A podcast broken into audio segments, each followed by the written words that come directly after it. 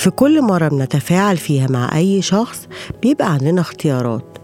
يا إما إننا نحاول نطالب بأكبر قدر ممكن من التقدير قصاد اللي إحنا بنقوم بيه أو إن إحنا نساعد في الشغل من غير ما نقلق إيه اللي هنتلقاه في المقابل. ده كلام آدم جرانت مؤلف كتاب النهاردة Give and Take واللي هنعرف كل تفاصيله بس بعد البريك.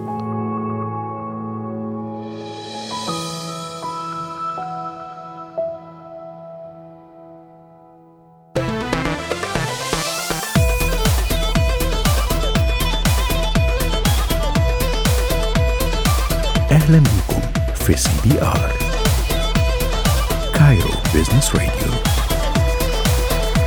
أول راديو business في مصر.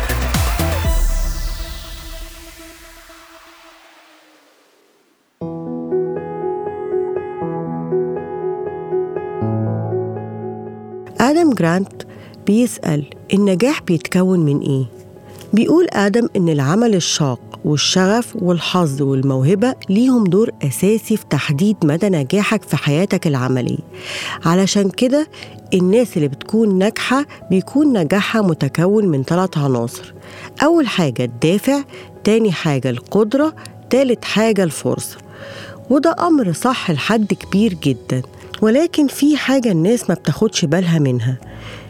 اللي هي كيفية التعامل مع الأشخاص المحيطين بينا أسلوب المعاملة بالمثل مع الآخرين. يعني بالإضافة إلى كل عوامل النجاح السابقة تعاملك مع الآخرين بيحدد مدى نجاحك في الحياة. بيقول آدم إن في ثلاث أنماط اجتماعية لأسلوب التعامل بالمثل مع الآخرين.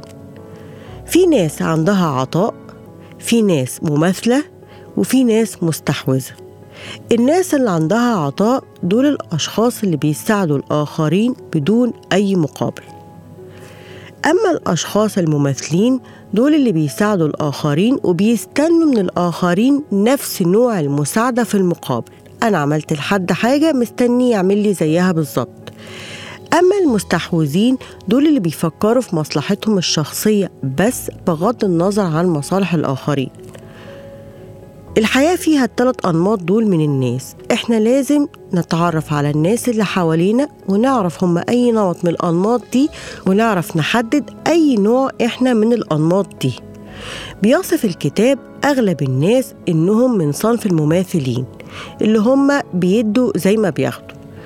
وبيتساءل تفتكروا أي صنف من الأصناف الثلاثة في أعلى السلم الوظيفي وأي صنف من الأصناف الثلاثة في أسفل السلم الوظيفي؟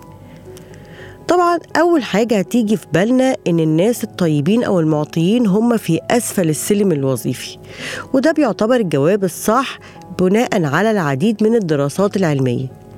لكن المدهش إن المعطيين هم كذلك في أعلى السلم الوظيفي. يعني هم في أسفل السلم الوظيفي وفي أعلى السلم الوظيفي. طب ليه اللي بيخلي بعض المعطيين في أسفل السلم الوظيفي والبعض الآخر في أعلى السلم الوظيفي؟ إيه الأسباب اللي أدت إلى وصول بعض المعطيين إلى أسفل السلم الوظيفي لكن في آخرين في أعلى مراتب النجاح؟ وإيه هي الآثار السلبية المترتبة على التعامل مع المستحوذين؟ وإزاي إن إحنا نقدر نكتشف المستحوذ المتلبس بعباءة المعطي؟ وإزاي بيتعامل المماثلين مع كل من المعطيين والمستحوذين؟ أدم بيحاول يجاوب على كل الأسئلة دي وغيرها من خلال كتابه ومن خلال أدلة كتيرة بيستخدمها عن طريق الأبحاث العلمية أو الأبحاث الأكاديمية. إذا كنت أنت مهتم إن أنت تطبق كل المبادئ اللي بيقولها آدم في الكتاب بتاعه لازم تعمل حبة أفعال معينة وتقوم باستراتيجيات معينة وهي بتعتبر استراتيجيات الأشخاص الناجحين والمحبين للعطاء. لازم تركز على بعض الخطوات عشان تقدر تخلي العطاء جزء من سلوكك اليومي. وممكن كمان تستخدم بعض الأساليب علشان تعدل عطائك وتلاقي بيئة معطاءة حواليك. يعني تخلي اللي حواليك كلهم ناس معطاءة بيناسبوك في نفس السلوك. أول حاجة لازم تختبر نسبة عطائك. تشوف أنت معطاء إلى أي درجة وإلى أي قدر. تاني حاجة تدير حلقة للتبادل. يعني تتبادل الخدمات وتتبادل العطاء وتتبادل المعلومات عشان تقدر تشوف قدرتك على العطاء واصلة إلى أنهي حد. تالت حاجة ساعد الآخرين على صياغة وظائفهم عشان تقدر تدعمهم على العمل وتخلي عندهم أهداف مهمة وناجحة. رابع حاجة ابدأ آلة الحب. المؤسسات الكبيرة بتبقى دايما مبنية على العمل والعمل بس دايما مش بيبقى فيه تقدير لمحب العطاء. علشان نقدر نحارب المشكلة دي لازم نعمل مكافأة تقديرية للموظفين على عطائهم وقدرتهم على مساعدة الغير. دايما بتبقى الحاجات دي معتبرة مجهود شخصي بدون أي نوع من أنواع المكافأة أو التقدير. خامس حاجة لازم تتبنى منهج معروف الخمس دقايق. لازم تسأل على الناس محتاجاه وتلاقي طريقة تساعدهم بيها بأقل تكلفة شخصية. يعني حاجة ما تاخدش من وقتك خمس دقايق. سادس حاجة مارس التواصل مع الناس.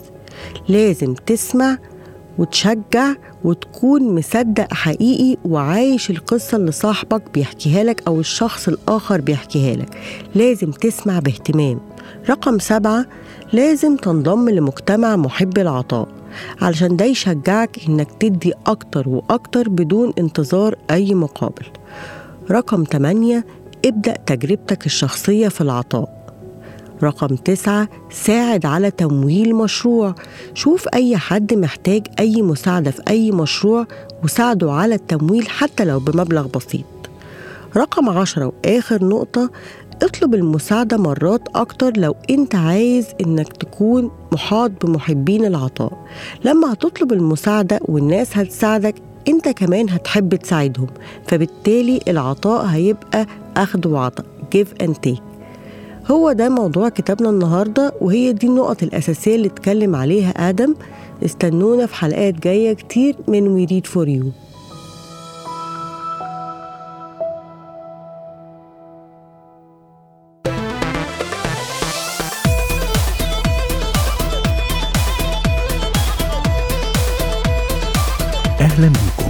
في CBR Cairo Business Radio